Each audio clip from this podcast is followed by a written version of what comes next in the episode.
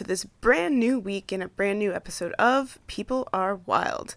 I'm Kim, your friendly neighborhood ER nurse of a host, and welcome to the month of April. We are already a third of the way through the year. Can you believe that? It's crazy, right? Now, in my book, this is actually the time of year in which I make a New Year's resolution. And I've told you guys before, and I'll tell you again, I put the pro in procrastination. Or maybe I'm actually some sort of genius. See, making a New Year's resolution in April takes the pressure off of it being a new year, a new me, when you hit January 1st. So for this year, and being maybe slightly inspired by Cassandra Ebner, I'm resolving to learn how to do a backflip.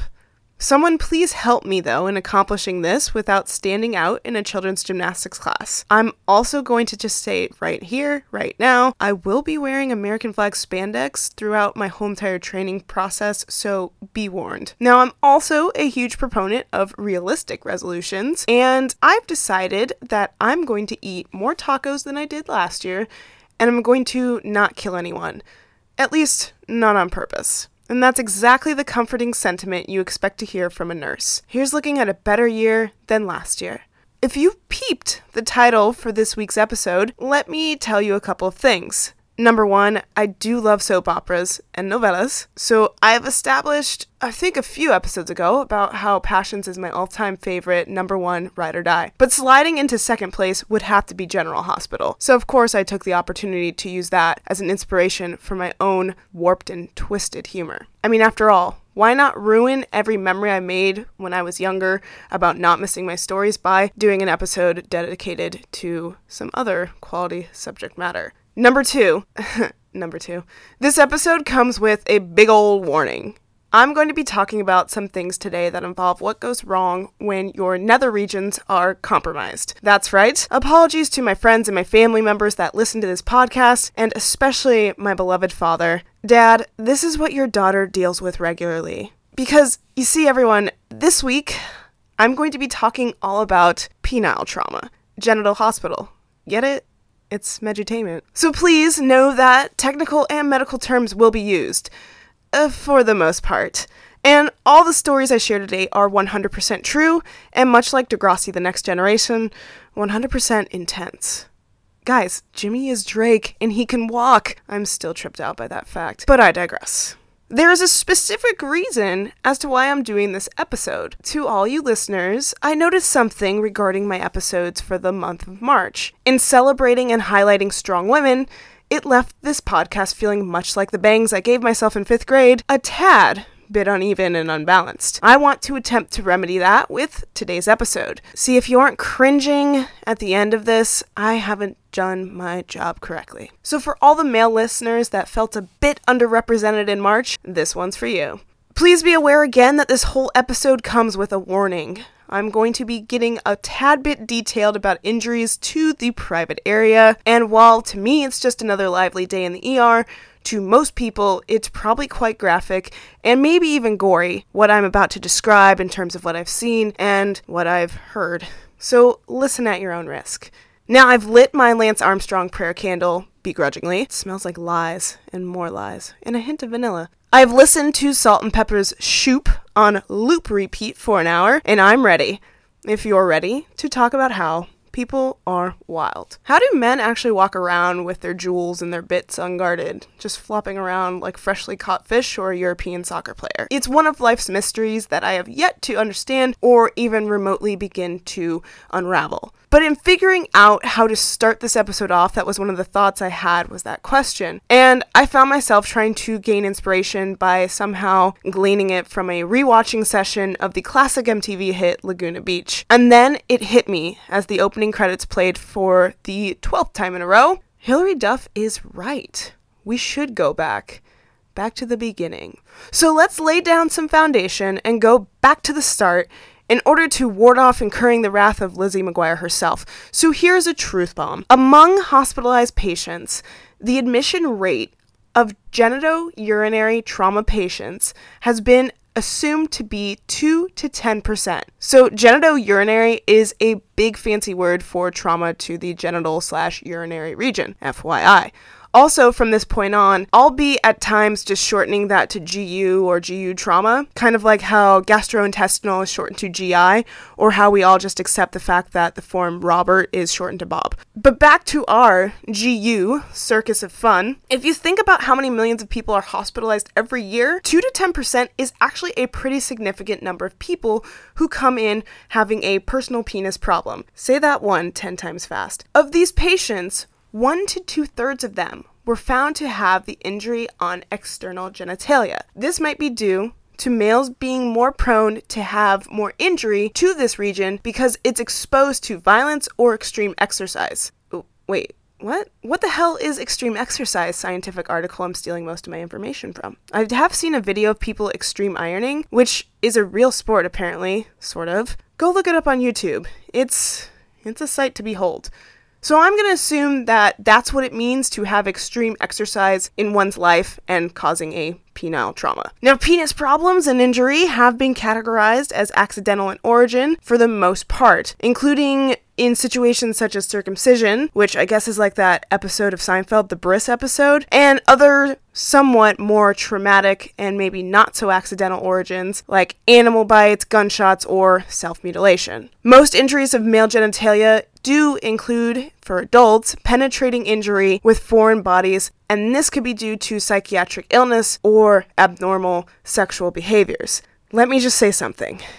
Whenever you get a man who comes into the ER because he gets off from putting ballpoint pens up his urethra, well, you know it's going to be a hell of a Monday. I figure it might be best to start off with some sort of introduction of sorts by talking about the more accidental incidences of penile and GU trauma that can occur usually in our pediatric population. Now, for the pediatric population, circumcision injury, animal bite injury, and zipper injuries are the main culprits of a visit to the ER outside of just a big old trauma that causes injury to the GU area. So, circumcision related injury is something I've actually seen a few times from parents who are worried about post circumcision bleeding. For most of the babies that I see, literally baby boys, it's reassurance after the assessment that goes a long way for those parents. Some post op bleeding is expected, and we take a look to make sure that that is what is to be expected and not something that needs maybe a further evaluation. But in cases that do warrant a more in depth look into what happened, this is because there's a concern about there might be an injury. And disfigurement to partial or total amputation might end up being the result, which will leave, no doubt, a lifetime's worth of functional, psychological, and cosmetic issues for that boy. And for the most part, circumcision is a safe procedure and is one of the most common operations in all of urology. What is one of the most uncommon operations outside of urology is the good old do it yourself at home circumcision that some adult men will opt to perform on themselves. Something tells me that no amount of YouTube videos will lead you to being able to safely perform this. And also, I'm pretty sure you are in the weird part of YouTube if you find yourself fixating on videos of self circumcisions. That's not to say it doesn't happen. A patient has taken matters into their own hands in an attempt to be master of their domain and decided to perform an at home handyman project of sorts. And then they land in our ER with a partially successful adult circumcision that they performed on themselves in order to make themselves look more attractive to an ex girlfriend. I can't make that up. Trust me, I've seen it. Now, what that particular patient and a lot of these do it yourself circumcision patients end up with is a full on circumcision, and in the case of the gentleman I knew, it came with a side of a partial reconstruction and a skin graft, as he went a little bit too vigorously and with too much gusto, performing his own circumcision with a somewhat rusty kitchen knife. It's gross. Are you cringing yet? Well, too bad. We're just getting started. Now, unfortunately for the pediatric population, they have a higher tendency to be exposed to animal bite injuries, of which dog bites are the most common. While most injuries are not severe, there have been incidences of total or nearly total amputation of the penis. My goodness. That just reminds me of those videos that you see of police dogs chasing after some guy and then they just lunge for their junk in a takedown. I don't think that's what's happening with kids because that would be really weird. Most commonly, for a kid that gets bit by an animal, that's not going to end up being what happens is a partial or total amputation. What might happen is an infection. So, the need to watch out for infection, which is treated when you promptly start antibiotic therapy, can make that risk of infection slim to none. So, initial treatment for animal bites, especially in the GU region, will include copious amounts of clean irrigation to get any and all bacteria out of the region. Sometimes you need to explore and make sure that the infected wound does not go deep, and you need to start antibiotics immediately.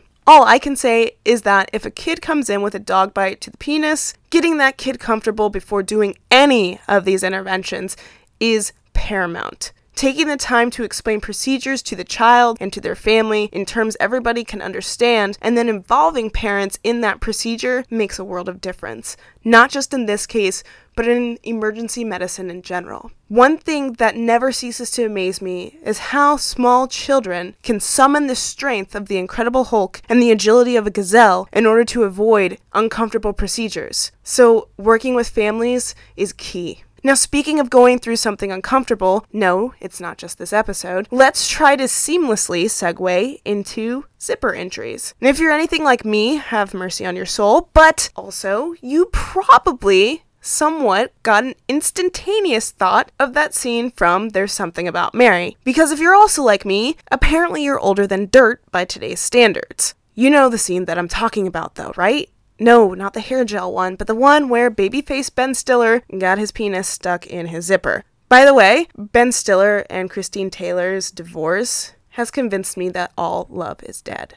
Anyways, getting back to things getting stuck in zippers, this usually occurs in little boys who are getting dressed or undressed in a hurry. Just enough of the skin will become trapped within the zipper itself, and now you have a tearful, uncomfortable little boy asking you to help him out. Now, how do you free that which is trapped? Well, we've actually had this happen where parents bring their child to the ER for a zipper injury. And it's always heartbreaking when through their tears they tell you, I got it stuck. So we need to help this kid out pretty darn immediate. He's miserable, his parents are concerned because he's hurting. And now they're looking to us in the ER to help their child out immediately. Various methods that we'll try to dislodge skin from the zipper include non surgical and sometimes surgical interventions. This might be a good time to tell all of you that in medicine you assess people and base your interventions on least invasive to most invasive, unless a trauma or some sort of issue requires a more rapid assessment and interventions that are complex and invasive to be started immediately. So just keep that thought logged into your brain somewhere. And starting with a least invasive method on a zipper injury, the most common manual disengagement with some lubrication is attempted right off the bat. And there's a fair amount of success with this method, and it's not traumatic for most children because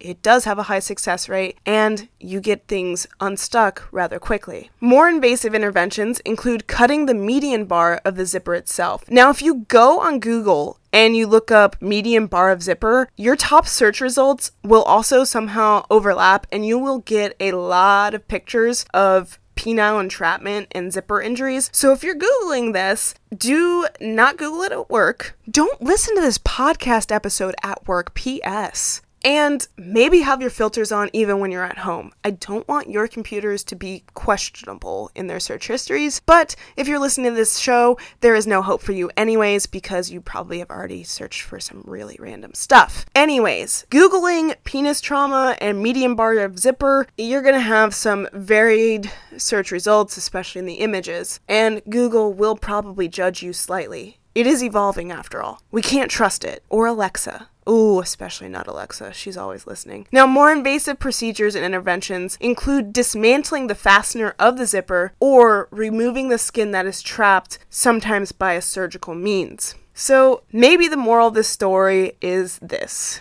XYZ, little kiddos, always examine your zipper. While I'm on the subject of pediatrics sustaining injuries to the GU region, I have got to mention something called penile slam syndrome. Now, when I first read up on it, all I kept thinking about in my head was the Quad City DJ's song, Come On and Slam, but not your penis, damn. So then I started watching Space Jam and I got distracted. So once I was done with the greatest cinematic movie about basketball and cartoons, I circled back I got back on track. And so, penile crush injury due to accidental falling of a toilet seat is an uncommon cause of GU trauma. However, recent reports suggest an increase in the number of these injuries in young boys, a population particularly vulnerable because of toilet training. Here's something you didn't think you'd have to worry about, parents, but apparently you do. In 2009, a 10 year study of non sexual trauma of male children and adolescents from Austria identified accidental falling of the toilet seat as the leading cause of injury to the penis.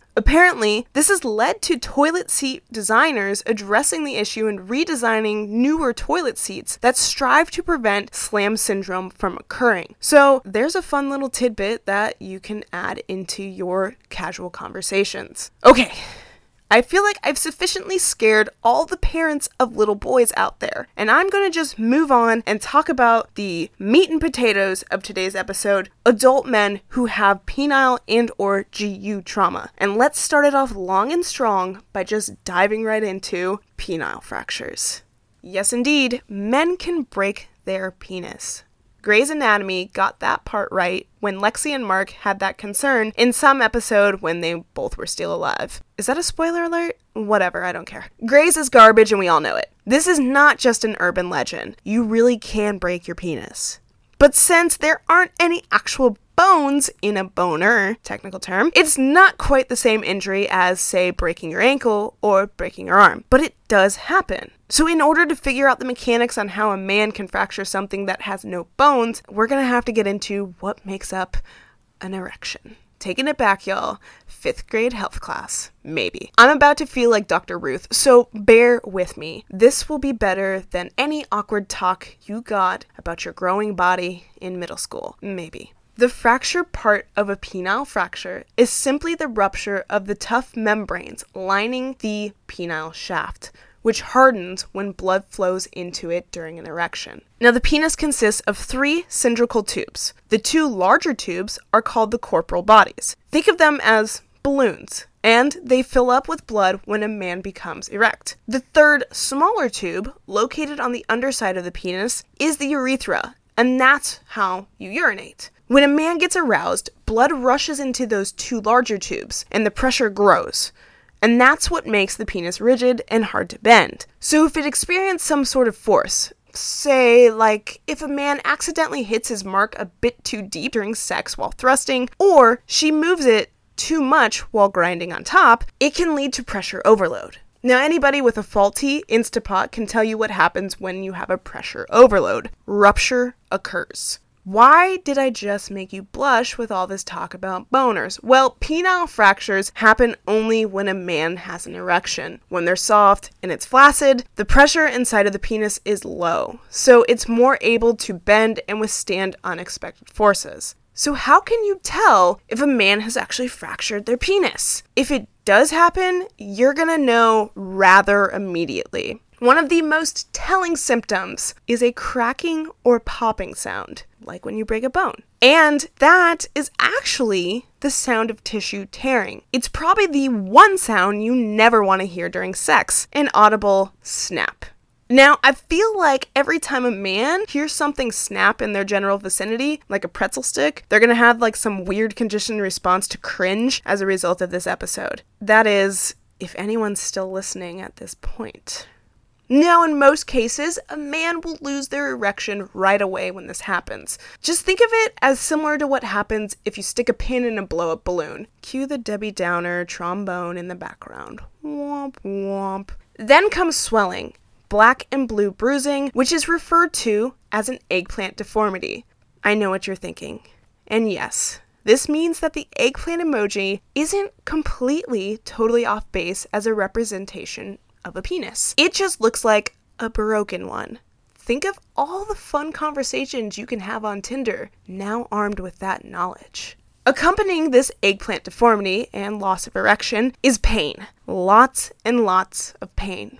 I mean, can you blame a man for maybe not being able to be a wimp regarding that? Now, when it comes to being sick with a cold, a man cold, he will get no sympathy from me. But if you came into the ER with a broken penis, something that is affectionately called broken dick syndrome, you've got my sympathy, bud. But I might be still totally judging you, and I can't let you think that I'm too nice. But I will be getting you some good painkillers. If the injury also affects the urethra, which can happen, a man might notice blood when they urinate. And this means that the urethra has ripped. And that means you're not having a great day, Bob. So you think you broke your penis. Now what? Well, any of those symptoms during sex should tell you that something's not quite right below the belt. And while it might be embarrassing to hit the emergency room with your penis problem, that's exactly what you need to do. Seriously, you need to get to an ER as quickly as possible. The doctors at the ER can confirm a penile fracture through an assessment and also by tests like a urethrogram or MRI scan or even X ray or CT of the penis. Think of it as the ultimate dick pics. For most men, they'll require surgical interventions in order to repair the tear in the penile tissue, and it's important that they go under the knife within three days of the injury. This isn't something that you can wait and see if it gets better. If it is put off too long, it can raise the risk of complications down the line, leading to a lifetime of issues for the men, especially because of scarring that can start to form. And that can lead to a curve in the penis itself when a man gets an erection. Or it might even lead to issues such as erectile dysfunction. This occurs because the tissue that holds the blood in with an erection is damaged due to not being correctly addressed at the time of an initial injury of that penile fracture. If a man sees a doctor in a timely fashion and gets the surgery within 72 hours of the injury, the prognosis is especially good. So, how do you avoid seeing me and my friends in the ER and avoid our collective, somewhat silent judgment of your broken penis? Well, first, here's the good news. Penile fracture is a relatively uncommon condition, so you don't need to brace yourself for that pop each time you get busy in bed. But there are some sex positions that seem to be a bit more risky for penile fracture. In a Brazilian study, half of all penile fractures that occurred during sex were from the woman on top position, and this is being compared to the 21% of cases stemmed from missionary position. Now, why does this occur? Well, it might be because when a woman's on top, she controls the movement, and her entire body weight is landing on the erect penis. So, if there's a slip, she might not be able to catch herself in time. And what does that mean for the man in question, you might ask? Well, it means that a woman will come down and land at a different angle that brings her full on body weight onto the penis. It's like the ultimate pile driver. And that could lead to a penile fracture. Or sometimes with a woman on top, his penis might end up coming out of her and striking up against the pubic bone at a particularly vigorous speed and a particularly odd angle, causing a snap, crackle, or pop. Rice Krispies, you're not going to help me out here. A man can reduce the risk of a penile fracture by making sure that they are fully erect before penetration. If he is not, his penis may be more likely to torque or twist, which could raise the risk of a penile fracture. Now, in doing this recording, I think I said torque close to 10 times before I got this right. So it just makes me want to do this. Don't go out there and twerk your penis, fellas. That would be weird. If anyone is still listening at this point, now it's time for a little story time, especially regarding penile fractures. Let's talk about a man who came into the ER one night with a penile fracture. Shall we? Yes. Allow me to share with you a real patient experience that 100% happened and is 100% true. Now, a middle aged man that hailed originally from the UK experienced a penile fracture while having sex with his partner. However, this Brit is a bit of an outlier when it comes to everything I said about penis injuries. See, he remained erect afterwards, and he was actually able to finish the deed. But the next day, he noticed bruising on his scrotum and his penis and saw blood in the bowl when he peed. Also, it was hurting like hell to urinate. So you heard me correctly. He fractured his penis, but he was still able to complete his mission. Lie back and think of England, indeed. When he noticed the pain in the blood when he was urinating, he went to the emergency room. And his penis was swollen and spongy. The word is forever now ruined. I know, you're welcome. So when doctors examined him, and after that assessment, along with everything else he described with his symptoms, they immediately were able to say, yeah, you probably have broken dick syndrome. But this man's condition is still a little different than the typical penis fracture. Along with the injury to his penis, he ended up hurting his urethra. And it's this urethra rupture that caused the urinary symptoms that the man was experiencing, such as blood in the urine and pain when peeing. Just for some more perspective, a urethra tear with a penile fracture is super rare and it occurs in about 10 to 20% of all penis fractures. So it's a small percentage of people who are experiencing that along with broken dick syndrome. I think I just kind of like saying that. Another way that this man's penis fracture was different, he was able to finish sex. Usually, you'll lose an erection right away. Again, Think of it as what happens when you stick a pin in a blow up balloon. It deflates fast. Not so in this Brit's case. And maybe it would have led him to think that nothing was wrong. But Noticing the blood in his urine and the pain, he decided to not wait and see and risk long term complications. He listened to his body, and thankfully, the man went to the hospital the next day where he was able to get treatment. Doctors surgically repaired the tear in his penis and closed up the rupture in his urethra. A follow up that happened about two weeks later showed that his urethra had healed and that he was on his way to a full recovery. Bottom line if you think you broke your penis, if you heard an audible snap or pop during sex, if your penis is swelled or bruised, or you feel lots of pain, hit the ER. Stat. After surgery to repair the ruptured sausage casing of sorts inside the penis, most patients will recover and have the ability to start having sex again in about six to eight weeks. But any urologist will scream at that man low and slow at first. This doesn't mean that they can just dive right back into wild, headboard rattling sex. And it doesn't mean that that, though, is off the table completely. It's just better to ease back into things a little bit slowly. And just as a disclaimer, if you've broken your penis, please contact me. I would love to have you talk about your experience with your Limp Bizkit. Okay, okay, I'm sorry. I am losing the professionalism that this esteemed podcast is known for. Let me try to reel it back in as I continue to talk about GU trauma. Well, actually, before we leave the world of penile fractures completely, just real quick as an aside, I have to mention that in doing the research for this episode, I not only need to delete my browser history, but then, you know, give it a Viking funeral and burn my computer. I ended up encountering this gem that I need to share. A 2011 study published in my new favorite journal, the Journal of Sexual Medicine, suggested that having sex under stressful situations can cause a penile fracture, mainly because of the rushed nature of the act. Now, what is a stressful situation to cause penile fracture? Well, quickies or even extramarital affairs fit into that answer. Yes, indeed, adultery can cause a man to break his penis. Clandestine sexual trysts don't always happen in a hotel room. Rather, they can happen whenever the opportunity arises, if you will. In an empty conference room, hurriedly before someone walks in, in an elevator, on the way to something. I don't know. I'm not really good at describing affairs, maybe just in all of Fifty Shades of Grey. But under such chaotic conditions, penile injuries are very common. I'm not sure though how they found willing participants for this study, but 2011 was a bit of a wild year, so maybe it wasn't that hard. Surely you remember that in 2011, Charlie Sheen revealed to us that he ran on tiger's blood and he was hashtag winning after all. Actually, maybe he had a broken penis. You guys, I deciphered why he went aggro in 2011. He had a penile fracture. Charlie Sheen, if you want to try and dispute this, you are more than welcome to, but I think I got you figured out, Wild Thing. Charlie Sheen probably wasn't even acting in that cameo that he had for Ferris Bueller's Day Off, I bet. Okay, I digress. I'm sorry. GU trauma. That's right. That's what I'm doing. Genital hospital. Get into it. Get into it. Let's go.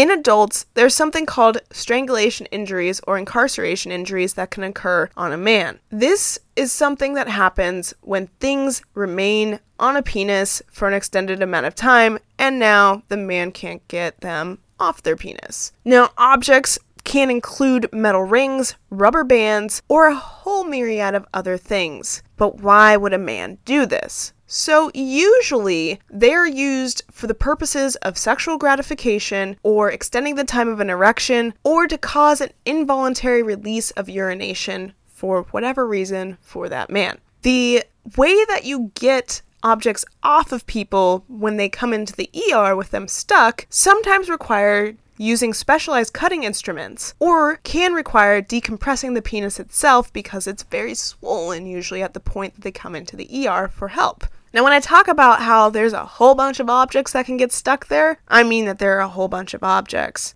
Let's see. Um, I've seen steel rings, I've seen hair, I've seen wedding bands, I've seen bottles, and I've heard about people getting chastity belts stuck in that region. Now, if you're wondering what the hell a steel ring is that gets stuck around there, I can help you with, with deciphering that one. It's a cock ring. The good old cock ring stuck on a penis trick. If I'm speaking about this somewhat nonchalant, it's because I've seen this happen before more times than I can count. And if you think that Americans are wild with their sexual habits, oh, it's time to even things out. Recently, a fire brigade crew was called and had to use an angle grinder to remove the ring in question that was stuck on an Irishman who failed to remove the ring at home. You see, the gentleman ended up landing himself at a hospital in Dublin, but after doctors had determined that they lacked the proper correct medical equipment to help the gentleman in question with removing his ring, they called in reinforcements. The fire services ended up responding and were able to remove the ring in question relatively quickly. Now, the medical report indicated that the case required urgent treatment to avoid organ threatening complications and restore blood flow to the Irishman. It said that the man had put on the titanium based ring seven hours beforehand before coming into the emergency room after suffering from a great deal of pain and swelling and not being able to remove the ring. After the medical equipment in the ER failed to remove the device, the man was sedated, probably thankfully, before the fire brigade used a grinder to remove the ring, and nobody got hurt.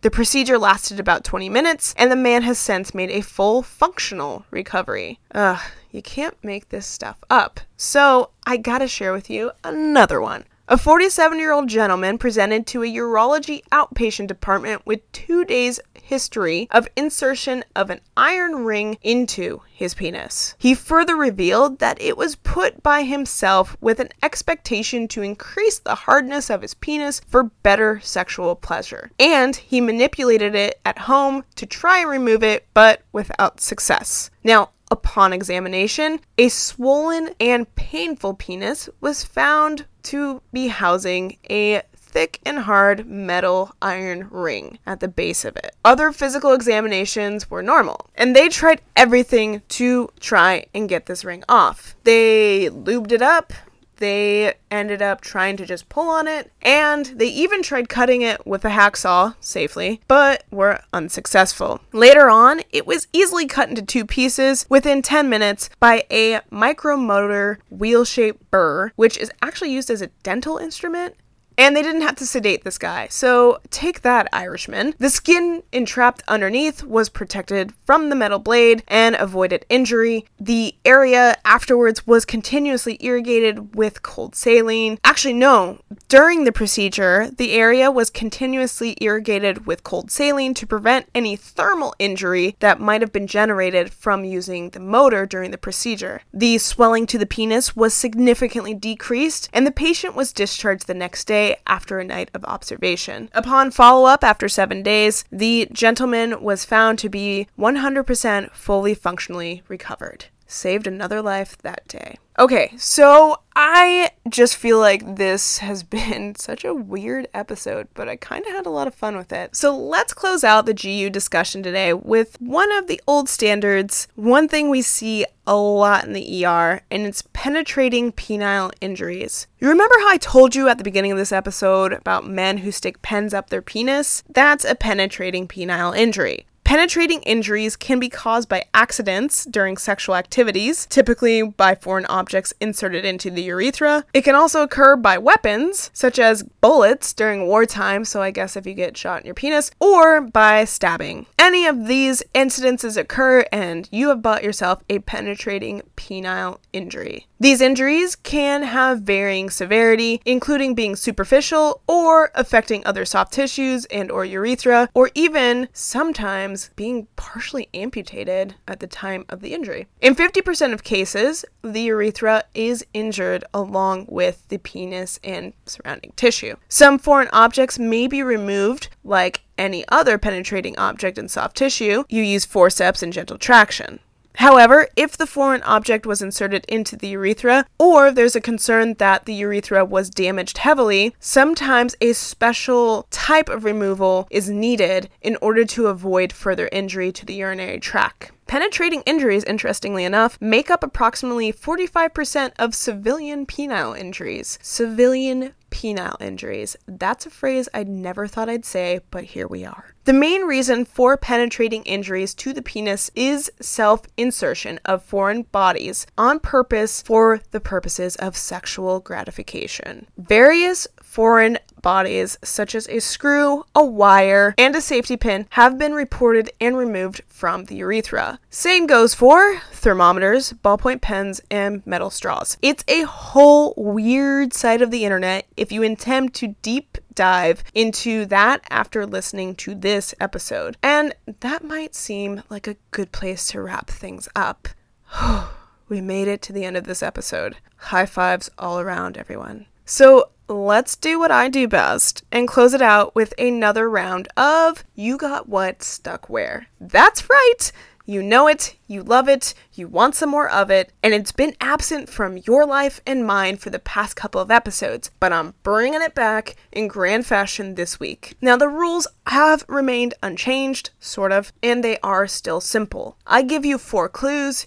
You tweet to me your best guess, and the first person most correct gets some sweet stickers, bragging rights at dinner parties, and the ultimate conversation starters on first dates all over the world. So, this one is maybe my favorite You Got What Stuck Where to date, so let's get into it. Clue 1 This happened to a middle aged man whose attempt to relieve his constipation problems went awry. Clue 2 He was immediately hospitalized and rushed into surgery to remove the foreign object that was found in his stomach because. Clue 3 Upon doing his imaging, like the CTs and x rays, it was discovered that the foreign object in question was not only alive, but Clue 4, it was able to penetrate and work its way through the anus and into the patient's stomach, where it was eventually removed and died shortly thereafter. The patient eventually made a full recovery. So there are your four clues. Tweet to me at People Are Wild with your guess. If you're the first person most correct, you get swag. On the subject of this game, and on the heels of a suggestion I recently received, I'm somewhat modifying this game. I'm going to give you the full week to guess and then i'm in the process of making an easily accessible archive of sorts that will have links to articles and or pictures of what got stuck where for every episode that we've played this game or I've mentioned it since the beginning. I've realized that it's hard to actually find the answers easily, even if you follow me on Twitter, much less if you don't follow me on Twitter. So I'm working on that for you so that if you ended up listening to this episode weeks or months later after the release, you can still find out what got stuck where, and you can find so in a rather easily accessible place. It should be mentioned that this show is not the beginning of a theme month. Like, I'm not going to start talking about GU trauma and penis injuries for the whole entire month of April, although I could. Trust me, though, that's not going to happen, I think. I'm pretty sure. Now, much like Lisa Lisa and Cult Jam, this is a show that covers the body from head to toe, so rest easy knowing this is not the beginning of a motif. But I do sincerely wish you a great week ahead. Thank you so much for listening and maybe even listening all the way to the end. If you want to know some of the more gruesome GU trauma that I've personally been witness to, you are super weird. But let me know. I can easily give you nightmares for the rest of your days. So thanks again for hanging in there with me especially for this week. Let's go into this week ahead exuding positive energy and let me know just how you manage to integrate what you learned from this episode into a casual conversation. I believe in you. You can do it. Hi, I'm Roseanne, host of the California Dreaming Podcast, a show that delves into the darker side of the not so golden state. Together, we will visit some of the most unhinged and chilling crimes that ever shook California and beyond. Join me as I take you on a journey into a new story each week with a different backdrop from all around California. From the bright lights and glamour of Hollywood to the picturesque and tranquil wine country, no crime, no town, nobody is off limits. Listen to California Dreaming on the Orbital Jigsaw Network or anywhere you listen to podcasts.